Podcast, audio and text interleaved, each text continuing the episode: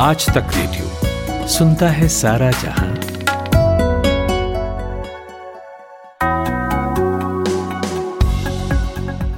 Good morning यह है 20 अक्टूबर की सुबह, दिन मंगलवार। मेरा नाम नितिन ठाकुर है और आप देश के पहले हिंदी न्यूज़ मॉर्निंग पॉडकास्ट आज का दिन को सुन रहे हैं। आपके दिन की स्मार्ट और अपडेटेड शुरुआत हो। यही हमारा मकसद है। जिन बड़ी खबरों पर आज हम बात करने वाले हैं, फटाफट उनकी एक झलक देता हूँ। सरकार ने कभी भी कोरोना के कम्युनिटी ट्रांसमिशन को नहीं स्वीकारा था, लेकिन अब वो मान रही है। दूसरी तरफ़ ये भी कहा जा रहा था कि इस बीमारी का पीक गुजर गया है। तो सवाल है कि क्या यह मुमकिन है कि बिना कम्युनिटी ट्रांसमिशन हुए कोरोना का पीक आए और चला जाए? इसी सवाल का जवाब तलाशेंगे। इसके बाद बात बिहार की, लेकिन उसमें भी महिला प्रत्याशियों की कौन कौन से बड़े चेहरे मुकाबले में हैं, वो सुनेंगे। और फिर बात होगी केवल बिहार की ही नहीं, बल्कि आज न्यूजीलैंड के चुनाव की भी। एक रिकॉर्ड बना है वहाँ, वो बताऊँगा, लेकिन पहले माधुरी से सुनते हैं top news of the morning. बताइए माधुरी जी।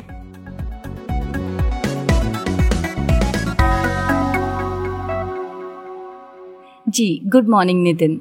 हेडलाइंस कुछ इस तरह से हैं। देश में कोरोना संक्रमण के मामले छिहत्तर लाख के करीब पहुँच गए हैं और पिछले एक सप्ताह के दौरान कोरोना के सक्रिय मामलों की संख्या नौ लाख से घटकर अब सात लाख अड़तालीस हज़ार के करीब पहुँच गई है। नेशनल कॉन्फ्रेंस के अध्यक्ष फारूक अब्दुल्ला ने कहा है कि भले ही उन्हें जान की बाजी लगानी पड़े, लेकिन जम्मू कश्मीर के लोगों के लिए अनुच्छेद 370 को बहाल करने का संघर्ष जारी रहेगा।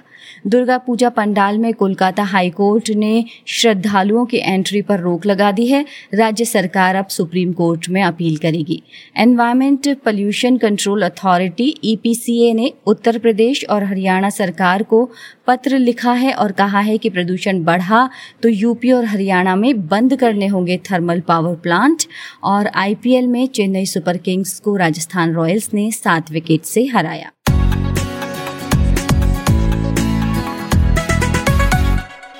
कम्युनिटी ट्रांसमिशन ये उन बहुत सारे शब्दों में से एक है जो हमने कोरोना काल में सुने। कई लोग लॉकडाउन के आखिरी दिनों में कहने लगे थे कि कम्युनिटी ट्रांसमिशन हो गया है। कई उससे पहले बोले थे, लेकिन केंद्र सरकार ने कभी माना नहीं था। फिर कुछ राज्य सरकारों ने माना कि उनके यहाँ कम्युनिटी ट्रांसमिशन के हालात हैं। मगर अब जाकर पहली बार केंद्र सरकार ने बात मानी कि भारत जो है, वो कम्युनिटी ट्रांसमिशन की स्टेज में है। सबसे ताज़ा राज्य बंगाल है, जिसने कम्युनिटी ट्रांसमिशन की बात मान ली है। डब्ल्यूएचओ के मुताबिक कम्युनिटी ट्रांसमिशन तब होता है जब ये नहीं बताया जा सकता कि जिसे कोरोना हुआ, उसे कहाँ से हुआ। इसका एक मतलब यह भी है कि वायरस का संक्रमण उन लोगों को भी हो रहा है जो प्रभावित इलाके में नहीं गए या इन्फेक्टेड लोगों से नहीं मिले हैं। इसके साथ यह भी कहा जा रहा है कि कोरोना का पीक जो है, वो आकर गुजर गया। तो क्या बिना कम्युनिटी ट्रांसमिशन के कोरोना का पीक आकर चला गया होगा? क्या पॉसिबल है? यही पूछा मैंने डॉक्टर चंद्रकांत लहरिया से, जो एपिडेमोलॉजिस्ट हैं, दिल्ली में रहते हैं और आयुष्मान भारत जैसी योजनाओं में प्लानिंग का हिस्सा रहे हैं। जब हम कम्युनिटी ट्रांसमिशन की बात करते हैं तो हमें समझना होगा कि उसका उद्देश्य, इस बात को करने का उद्देश्य क्या है? क्लासिफिकेशन कहने का उद्देश्य क्या है?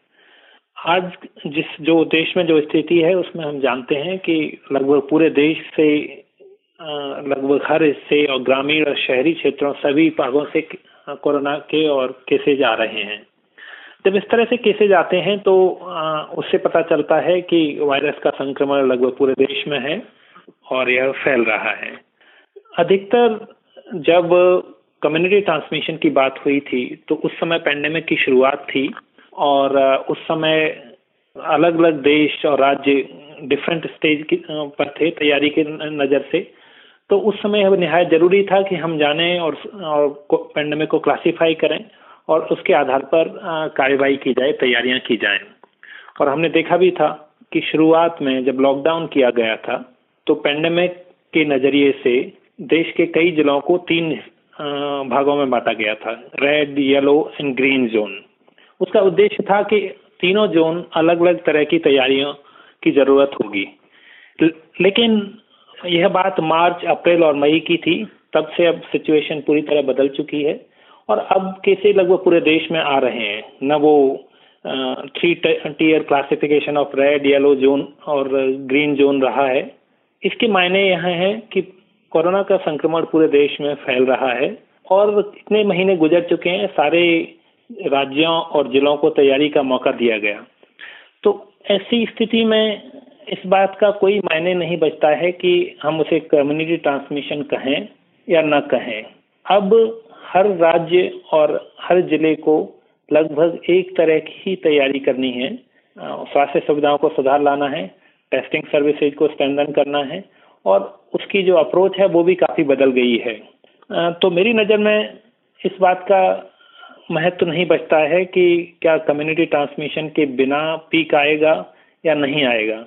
क्या रह गया है, वो यह है कि जिन राज्यों और जिन बड़े शहरों में कोरोना के केस और मरीज़ काफ़ी ज़्यादा आ चुके हैं, ऐसा लगता है कि आने वाले समय में उन जगहों से कम केस आएँगे और नए जिलों जहाँ से पर अभी तक कोरोना का संक्रमण कम रहा है, वहाँ से अधिक केसेज आएँगे। डॉक्टर साहब, स्वास्थ्य मंत्रालय ने माना है कि कम्युनिटी ट्रांसमिशन कुछ जगहों पर हो रहा है, लेकिन सभी जगह नहीं हो रहा है। लेकिन जब कोरोना की दूसरी वेव आएगी, तब कम्युनिटी ट्रांसमिशन क्या एक बार फिर से देखने को मिल सकता है? क्या अलग दिखेगा तब? जैसा कि मैंने पहले सवाल के जवाब में कहा कि कम्युनिटी ट्रांसमिशन का पेंडेमिक के इस स्टेज पर उतना महत्व तो नहीं रह गया है।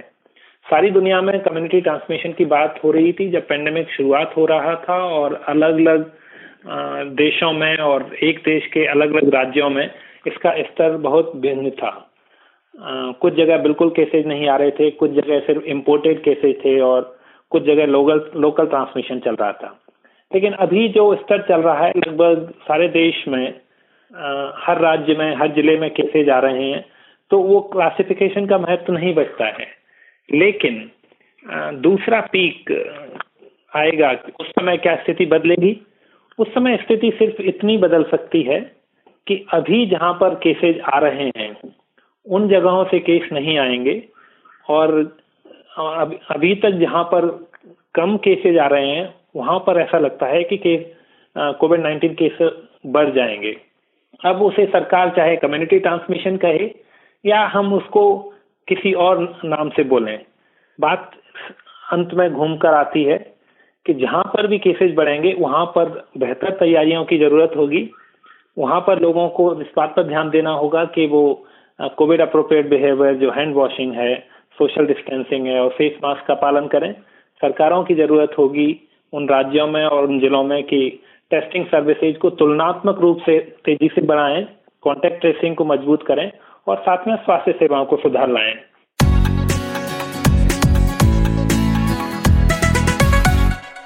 बिहार में कोरोना को लेकर जो एहतियात बरतने चाहिए थे, वो कोई नहीं बरत रहा। खूब रैली हो रही हैं, समर्थक जुट रहे हैं।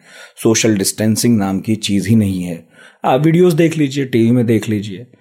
ऐसा होना ही था क्योंकि राज्य में चुनाव हैं और लोकतंत्र में चुनाव से बढ़कर कहाँ कोई त्यौहार है। एक तरफ़ लालू प्रसाद यादव जेल से ही, बेटे तेजस्वी यादव की कप्तानी को बूस्ट कर रहे हैं। दूसरी तरफ़ नीतीश कुमार की बरसों से बनाई सुशासन बाबू की छवि है, जिसे इस बार भाजपा के संगठन का साथ मिला है। तीसरे हैं चिराग पासवान, जिन्होंने ठान लिया है कि नीतीश कुमार को इस बार सत्ता में वापसी करने नहीं देंगे। तो चौथी तरफ़ एक तीसरा मोर्चा भी है, जिसे मुसलमान और दलितों से बड़ी उम्मीदें हैं।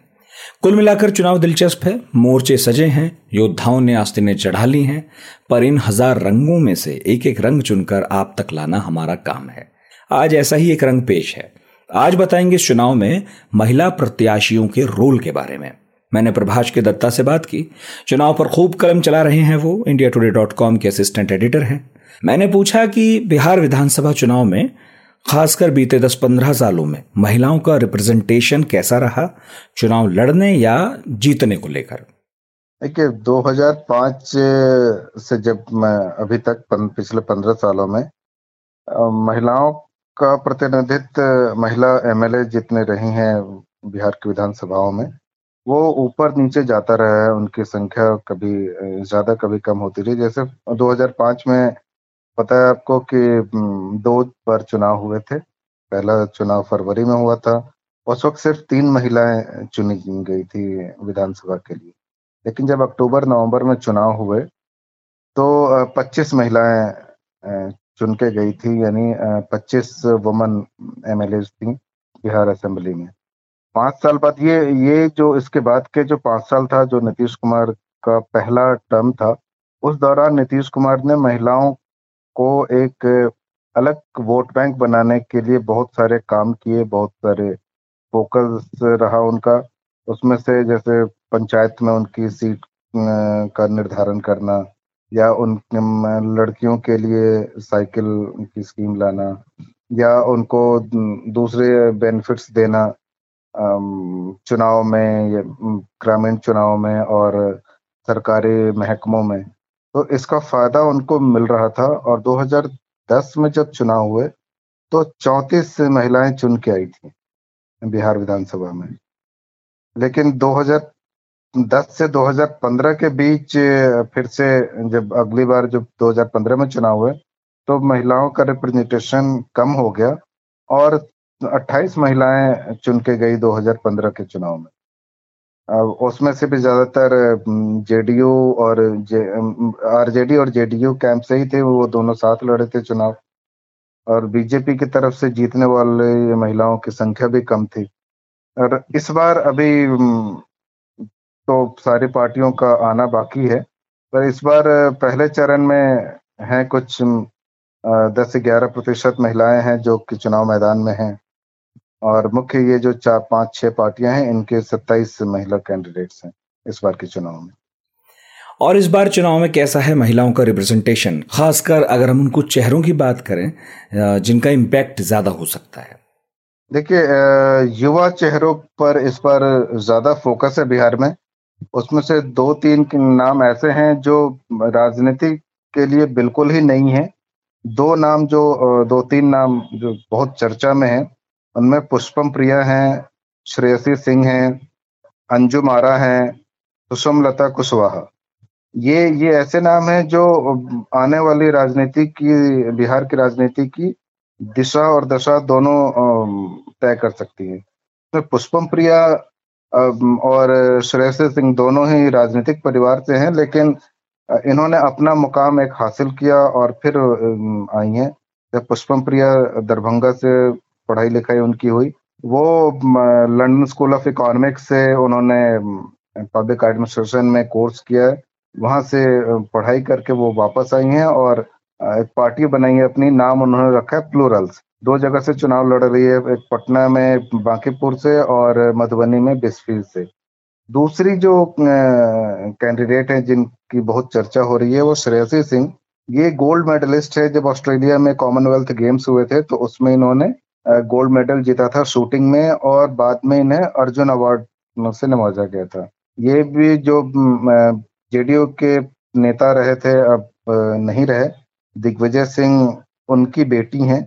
और दिग्विजय सिंह को बिहार में लोग प्यार से दादा बुलाते थे, लेकिन ये श्रेयसी सिंह अपनी अलग पहचान की वजह से राजनीति में है और बीजेपी की टिकट पे हैं ये। अभी देखिए, जेडीयू से जेडीयू के परिवार से आती हैं श्रेयसी सिंह, बीजेपी की टिकट पर लड़ रही हैं, जमुई विधानसभा से लड़ रही हैं, जमुई लोकसभा सीट भी है, वहाँ के सांसद चिराग पासवान ने इनको अपनी छोटी बहन कह के लोगों से इन्हें वोट देने की अपील की है। एक और कैंडिडेट जिनका नाम लिया जा रहा है अंजुम आरा अंजुम आरा शायद दिल्ली में जो लोग हैं, उन्हें इतनी जानकारी नहीं हो, लेकिन वो प्रोफेशन से लॉयर हैं और क्लीन इमेज उनकी रही है। बक्सर के डुमराव से वो चुनाव लड़ रही हैं, जेडीयू की स्पोक्स पर्सन रही हैं। मज़ेदार बात यह है कि जिनको इन्होंने रिप्लेस किया है जेडीयू के कैंडिडेट के तौर पर, वो ददन सिंह पहलवान है। सिटिंग एमएलए हैं, बाहुबली माने जाते हैं, पुराने नेता हैं बिहार के, उनकी जगह जेडीयू ने अंजुम आरा को टिकट दिया है। एक और जिनका नाम सुषमलता कुशवाहा जिनका नाम नीतीश कुमार ने अभी लिया था, वहाँ के एक पंचायत की मुखिया हैं। इनकी पंचायत के बारे में ये कहा जाता है कि इन्होंने पंचायत को इस कदर डेवलप किया है कि बिहार में उसे एक मॉडल पंचायत के तौर पर कई लोग देखना चाहते हैं। वहाँ जिस तरह की व्यवस्था उन्होंने लाई है जिस तरह से काम किया है। ये ये ऐसे नाम है जिनको लेकर लोग आसान्वित हैं। ये बिहार के राजनीति को नया मोड़ देंगे। लेकिन प्रभाष जी इसी चुनाव में कुछ महिला उम्मीदवार ऐसी भी हैं जिन्हें लेकर काफ़ी ज़्यादा विवाद है। जी दो नाम तो सीधे सीधे जहन में आते हैं। एक मंजू वर्मा और दूसरा नाम है मनोरमा देवी का। मंजू वर्मा का नाम उछला था जब मुजफ्फरपुर में shelter home sexual abuse case सामने आया था दो साल पहले। तो उस वक्त इस केस के जो मुख्य एक्यूज थे, ब्रजेश ठाकुर, उनका संबंध मंजू वर्मा के पति से बताया गया था, जिसके बाद मंजू वर्मा को इस्तीफा देना पड़ा था। नीतीश कुमार सरकार में वो मंत्री थी उस पद से। और सीबीआई ने उनके बेगूसराय के रेजिडेंस पे छापा भी मारा था। वहाँ से कुछ हथियार बरामद हुए थे, जिसके बाद मंजू वर्मा और उनके पति पर आर्म्स एक्ट के तहत एक मामला भी बना था। लेकिन अभी फिर से वो चेरिया, बरियारपुर से वो जेडीयू की उम्मीदवार हैं। वहीं दूसरा नाम मनोरमा देवी का है, जो गया से अभी एमएलसी भी हैं। उनके पति जो अब नहीं रहे, बिंदेश्वरी प्रसाद, वो वहाँ लोकल बाहुबली माने जाते थे। इनके बेटे का नाम अभी दो साल पहले आया था जो रोड रेज के गया के केस में। तो उसके बाद बहुत बहुत उछला था इनका नाम। इनको सस्पेंड किया था जेडीयू ने उस घटना के बाद। लेकिन अभी वो गया ज़िले में ही अतरी विधानसभा क्षेत्र से। जेडीयू के ही प्रत्याशी हैं। आज तक रेडियो, अब सुनिए आज तक की मोबाइल एप्लीकेशन पर भी। प्ले स्टोर से आज तक की मोबाइल ऐप डाउनलोड करें। ऐप में आपको सबसे ऊपर राइट साइड में तीन आइकन दिखेंगे। उनमें से एक जो सबसे बीच में है, वो है आज तक रेडियो का आइकन। तो उसे उंगली से ज़रा सा छू दीजिए और खुल जाएगा हमारा पिटारा, जिसमें क्या है। न्यूज़ तो हर जगह है, पर हमारे यहाँ न्यूज़ है सही कॉन्टेक्स्ट के साथ। खबर तो आ गई, पर खबर से आगे की बात क्या है? उसका एनालिसिस आपको हमारे यहाँ मिलेगा। और इस ठिकाने पर सिर्फ़ खबरें ही नहीं हैं। ज्ञान की बातें हैं, मज़ेदार किस्से हैं बतकही है और और भी बहुत कुछ है, जिसका स्वाद लेने के लिए इस गली के चक्कर लगाते रहें। आज तक रेडियो कहते हैं इसे, सुनता है सारा जहाँ।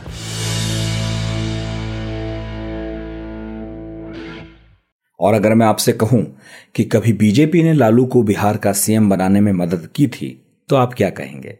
आप भले हैरान हो, मगर ये सच है, बिहार के राजनीतिक इतिहास में दर्ज है कि लालू ने सीएम बनने के बाद बिहार की बीजेपी में ही तोड़फोड़ कर दी थी। अगर आप ये किस्सा सुनना चाहते हैं तो हमारे पॉडकास्ट सेगमेंट में जाइएगा और सबसे ताज़ा पॉडकास्ट ज़रूर सुनिएगा। खैर, देश में इलेक्शन की बात तो होती ही रहती है, लेकिन आज मैं न्यूजीलैंड के इलेक्शन की बात भी करूँगा। और इसकी बात किस लिए हो रही है? वो इसलिए हो रही है क्योंकि न्यूजीलैंड में इतिहास रच दिया गया है। रचने वाली हैं प्रधानमंत्री जैसिंडा ऑर्डन। जैसिंडा ने कोरोना के खिलाफ देश को जंग जिताई तो देश ने उन्हें बहुमत से चुनाव जिता दिया। देश के इतिहास में इतनी विशाल जीत किसी पार्टी को पहली बार मिली है। जैसिंडा की पार्टी को सतासी प्रतिशत वोट में से अड़तालीस दशमलव नौ प्रतिशत वोट मिले हैं।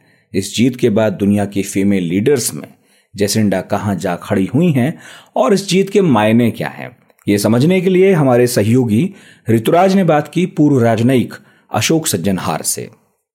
वो बिल्कुल लैंडस्लाइड विक्ट्री मिली है इस इलेक्शन में। शायद मेरे विचार से जिसको उन्होंने स्वयं इतना एक्सपेक्ट नहीं किया होगा।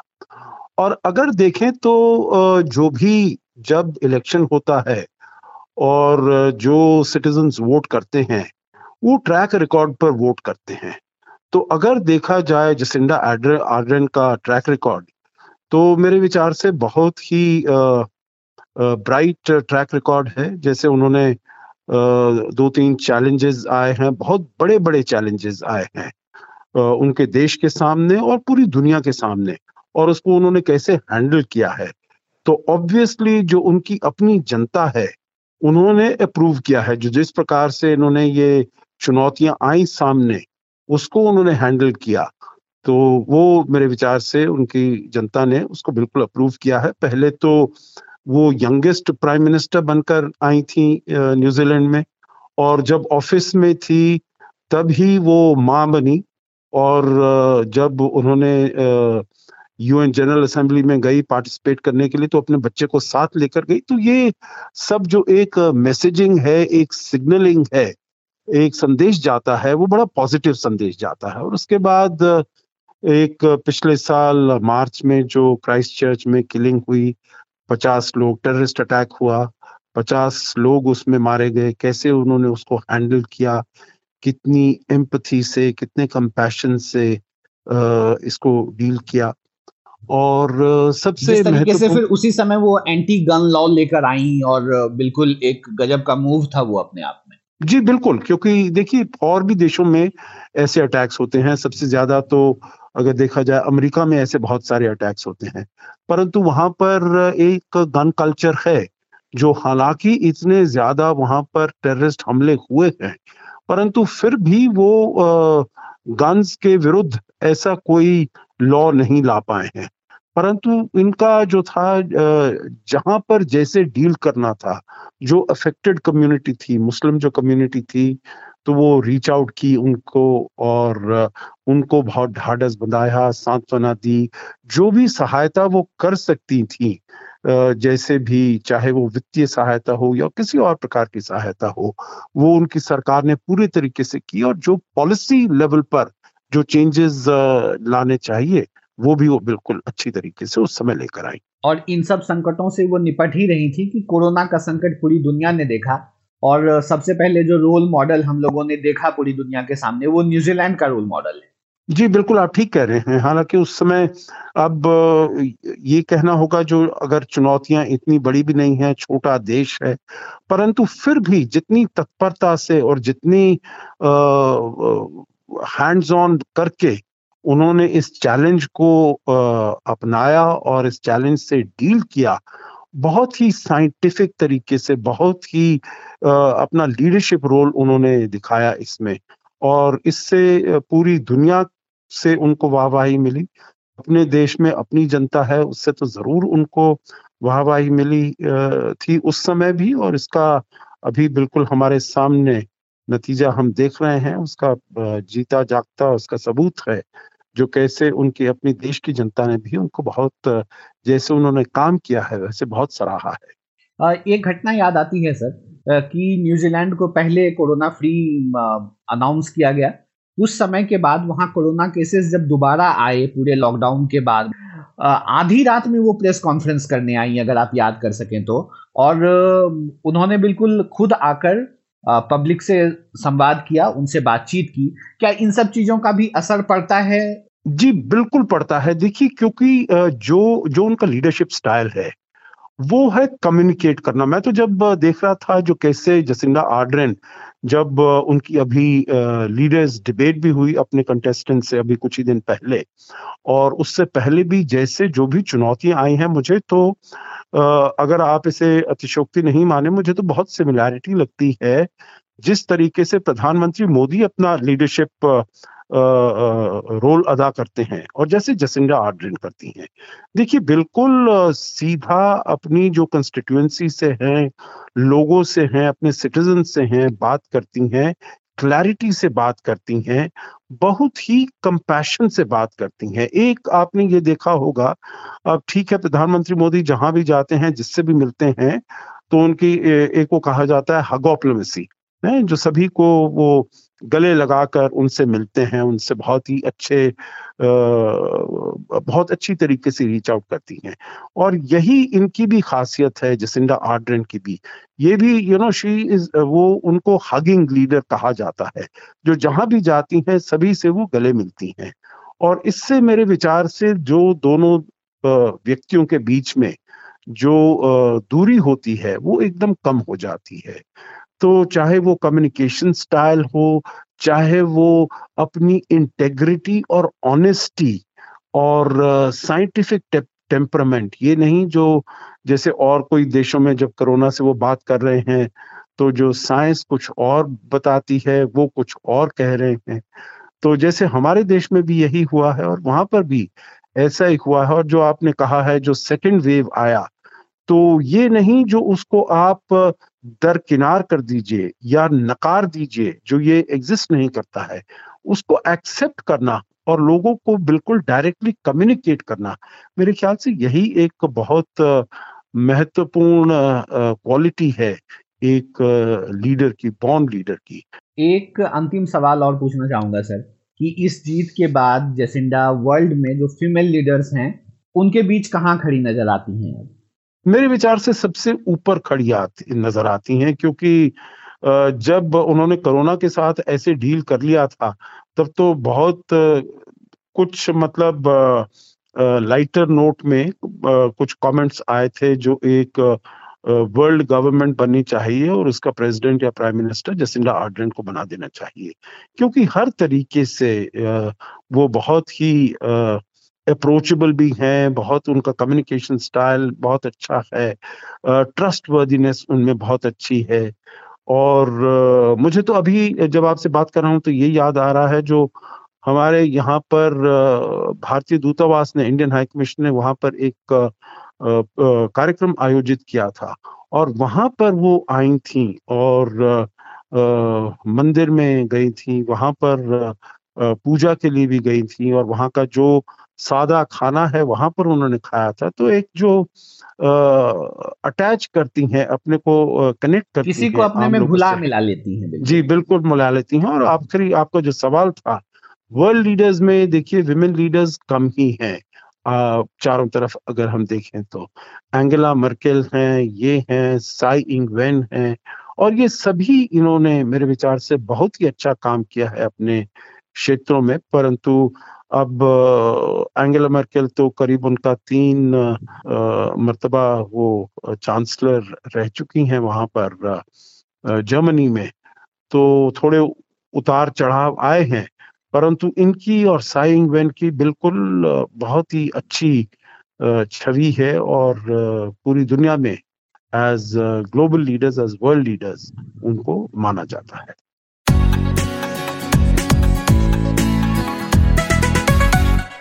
अब समय है अखबारों का।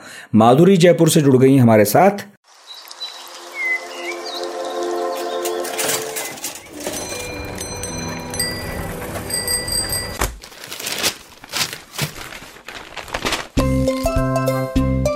आज के अखबार। आज के अखबार।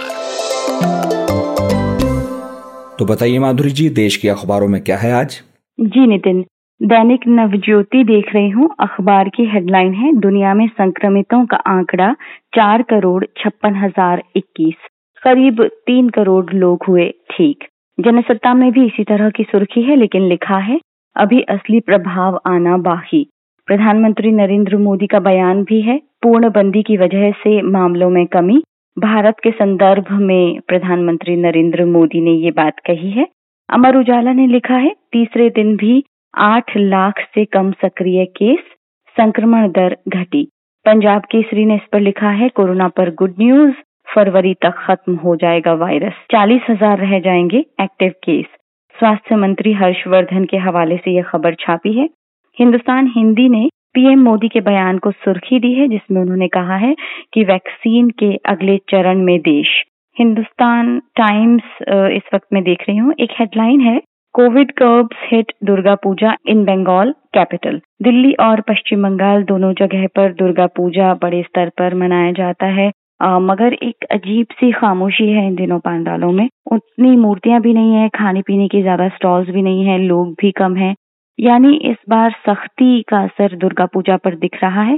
पांडाल की एक तस्वीर है जिसमें जिसमें एक माइग्रेंट महिला है। उसकी गोद में एक बच्चा है और एक दर्शक औरत है जो उसे छू कर देख रही है बच्चे को।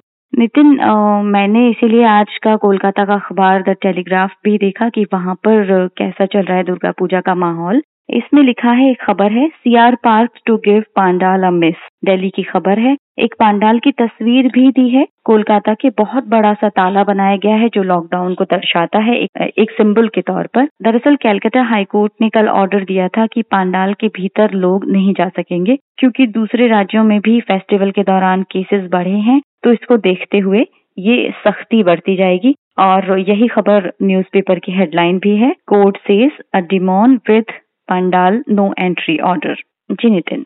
बिल्कुल माधुरी इस बार दुर्गा पूजा की जो भी तैयारियाँ चल रही हैं, भले ही ज़ोर ज़ोर से चल रही हो, लेकिन सभी को मालूम है कि माहौल कुछ कुछ फीका रहने वाला है। मैं बता रहा था कि मैं जनसत्ता पढ़ रहा था और आज एक खबर है जो सब जगह छपी है। जम्मू कश्मीर की खबर है, वहाँ पर कुछ हलचल है। वह ये है कि ईडी ने प्रवर्तन निदेशालय में जम्मू कश्मीर क्रिकेट संघ के कोष में एक गबन हुआ था, ऐसा बताया जाता है गबन हुआ था। उस मामले में फारूक अब्दुल्ला से पूछताछ की है पूर्व सीएम से।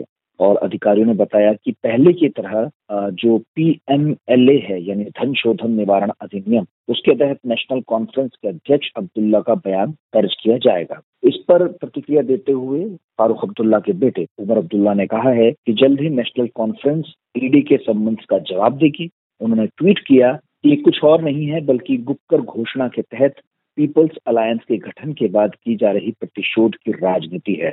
ऐसा ही कुछ पीडीपी नेता और जम्मू कश्मीर की पूर्व सीएम महबूबा मुफ्ती ने भी कहा है कि ईडी ने जो फारूक साहब को अचानक तलब किया है, ये दिखाता है कि सरकार जो है, यानी भारत सरकार जो है, वो बौखला गई है।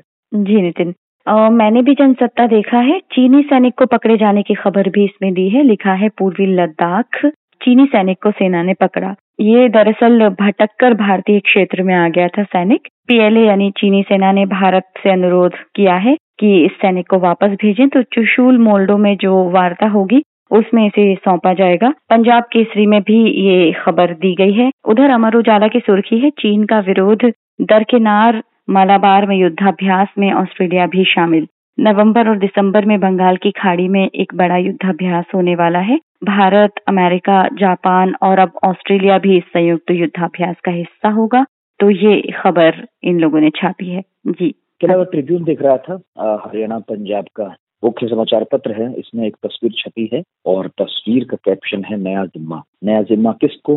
भाजपा सांसद तेजस्वी सूर्या को। और जिम्मा क्या? जिम्मा है भारतीय जनता युवा मोर्चा के राष्ट्रीय अध्यक्ष का। जिम्मा दे रही हैं उनसे पहले अध्यक्ष रही पूनम महाजन। तो ये तस्वीर है। दोनों नेता उसमें बैठे हैं और तेजस्वी सूर्य हाथ जोड़े हैं। पूनम महाजन उनका अभिनंदन कर रही है। इसके अलावा एक बड़ी खबर जो है, वो हरियाणा के लिहाज से बड़ी खबर है। हरियाणा की मनोहर सरकार पंजाब की कैप्टन अमरिंदर सिंह सरकार के फॉर्मूले पर चल पड़ी है। पंजाब में सीएम अमरिंदर सिंह ने सेवानिवृत्त आईएएस अधिकारी सुरेश कुमार को अपना चीफ प्रिंसिपल सेक्रेटरी बनाया था। इससे पंजाब की आईएस लॉबी नाराज़ थी और ये मामला जो है पंजाब और हरियाणा कोर्ट में चल रहा है। लेकिन इसी तर्ज पर हरियाणा में जो है सीएम मनोहर लाल खट्टर ने भी जो सेवानिवृत्त आई अधिकारी हैं डी एस ढेसी उन्हें अपना चीफ प्रिंसिपल सेक्रेटरी नियुक्त किया है। तो पंजाब और हरियाणा में आजकल ये खबर है, जो हलचल मचाए हुए है, हर जगह इस पर बात हो रही है। जी, उधर पंजाब केसरी मैंने भी देखा है तो इसमें एक खबर है, दिल्ली के मुख्यमंत्री केजरीवाल का आह्वान है। इसे इन्होंने सुर्खी भी बनाया है, जिसमें उन्होंने कहा है कि पराली को लेकर राजनीति नहीं होनी चाहिए। प्रदूषण से जंग के लिए राज्य एकजुट हो। इधर जनसत्ता ने लिखा है, अगले दो दिन दिल्ली की हवा रहेगी जहरीली। ईपीसीए पर्यावरण प्रदूषण नियंत्रण प्राधिकरण ने अनुमान जताया है कि वायु गुणवत्ता इन दो दिनों में और भी ज़्यादा गिर जाएगी। पराली के कारण हालात बिगड़ने के आसार हैं, नितिन। जी, माधुरी जी। अच्छा ये बताइए, विदेशी अखबारों में क्या है जी, नितिन, मैंने रशिया का द मॉस्को टाइम्स में देखा है तो उसमें टॉप स्टोरी कोविड की ही है। लिखा है, Russia sets one day corona virus record with nearly sixteen K cases PPE kit पहने हुए एक हेल्थ वर्कर की फ़ोटो भी है। पीछे दो मरीज़ हैं जो वेंटिलेटर पर हैं। एक वीक में वहाँ एक लाख कोविड केसेस हो गए हैं। उधर मॉस्को के मेयर के हवाले से एक और खबर है जिसमें वो कहते हैं कि return to full lockdown impossible एक बार फिर से फुल लॉकडाउन लगाना थोड़ा मुश्किल है। बेलारूस से जुड़ी हुई खबर भी है। वहाँ पर जो प्रोटेस्ट चल रहा है प्रेसिडेंट के खिलाफ, उसी के तहत पुलिस ने एक high profile American political analyst को हाउस अरेस्ट कर लिया है। इससे पहले उन्हें गिरफ़्तार भी रखा गया था जेल में। उन्हें पब्लिक ऑर्डर को वायलेट करने के लिए गिरफ़्तार किया गया है। द गार्जियन ने अमेरिकन प्रेसिडेंट डोनाल्ड ट्रंप के फाउची इज़ अ डिजास्टर वाले बयान को टॉप स्टोरी बनाया है। तस्वीर भी दी है जिसमें ट्रंप फाउची को ही देख रहे हैं। हेडलाइन है Trump denigrates covid expert in campaign staff call दरअसल टॉप डिज़ीज़ एक्सपर्ट हैं फाउची अमेरिका के। और इससे पहले उन्होंने कहा था कि he was not surprise Trump got corona virus तो इसके बाद ट्रंप ने कैंपेन के दौरान फाउची को भला बुरा कहा और अपना गुस्सा निकाला और कहा people tired of hearing Fauci and all these idiots Japan Times में खबर है, cyber attack on Japan, corona virus vaccine, projects point to China. कुछ जापानी रिसर्च इंस्टीट्यूट जो वैक्सीन डेवलप कर रही हैं, उन पर साइबर अटैक करवा रहा है चाइना। ये सूचना यूएस इंफॉर्मेशन सिक्योरिटी फर्म ने दी है। उधर प्रधानमंत्री सुगा वियतनाम विज़िट पर हैं और पीएम से मिले। इकोनॉमिक एंड डिफेंस कॉपरेशन पर बात हुई, ये भी खबर है। चीन से विरोध के चलते हुए जापानी प्रधानमंत्री अब दूसरे देशों के साथ अपना रिलेशन बना रहे हैं। चार दिन की विज़िट पर गए हुए हैं। इस बीच मैंने ग्लोबल टाइम्स भी देखा है, नितिन। चीन का अखबार है। China commemorates war against US aggression in Korea Xi Jinping ने एक एग्जीबिशन की विज़िट की थी कल, जिसमें सीपीवी आर्मी की एक एग्जीबिशन थी ये। तो यूएस और कोरिया के बीच 1950 से उन्नीस सौ तिरपन के बीच जो एक युद्ध हुआ था, उसकी एग्जीबिशन है, जिसमें यूएस एग्रेशन को कोरिया ने कैसे झेला, कैसे लड़ाई की, इस पर पूरी एग्जीबिशन लगाई गई थी। तो अब जिनपिंग ने कहा है कि great spirit of war should be inherited in the new era आज के वक्त की ज़रूरत है कि सबके अंदर युद्ध की भावना होनी चाहिए। जी नितिन यही है आज के अखबार में। बहुत बहुत शुक्रिया माधुरी जी। खबरों की हलचल और देश विदेश का मिजाज आप सुन रहे हैं आज तक रेडियो। तारीख है आज 20 अक्टूबर। आपको रोज बताता हूँ कि आज की तारीख खास क्यों है। तो 20 अक्टूबर की महिमा भी जान लीजिए।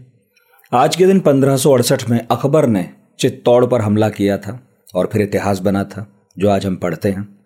साल 1774 में कोलकाता, यानी तब कलकत्ता या कहें कैलकटा, देश की राजधानी बनाया गया था। 1820 में स्पेन ने फ्लोरिडा के हिस्से को पाँच मिलियन डॉलर में अमेरिका को बेच दिया था।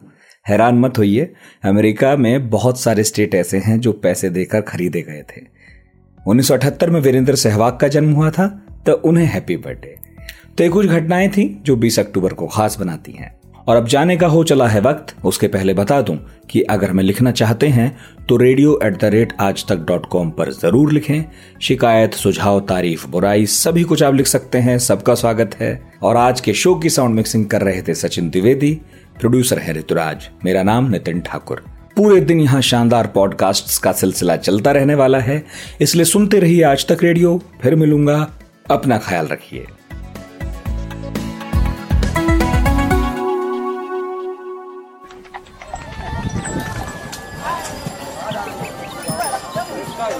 ऐसा है, खेल इस बात का है, ये नहीं कि आप कितना कमाते हैं। खेल गुरु, इस बात का है कि आप कितना बचाते हो। आप कैसे बचाएँ? ये बैंक और बाज़ार की ये टेढ़ी मेढ़ी बातें गले तो उतरती नहीं है। अरे तो महाराज, उनसे मिलिए ना, अपने मनी मैनेजर से। आपके बटुए से जुड़ी हर सलाह एकदम मुफ़्त। और शायरी सुनिए। पैसे से जुड़ा है कोई भी शक, आश्क बेझक मनी मैनेजर, बात बचत की, हर शनिवार आज तक रेडियो पर। आन बनाओ कत्ता ज़्यादा रखना।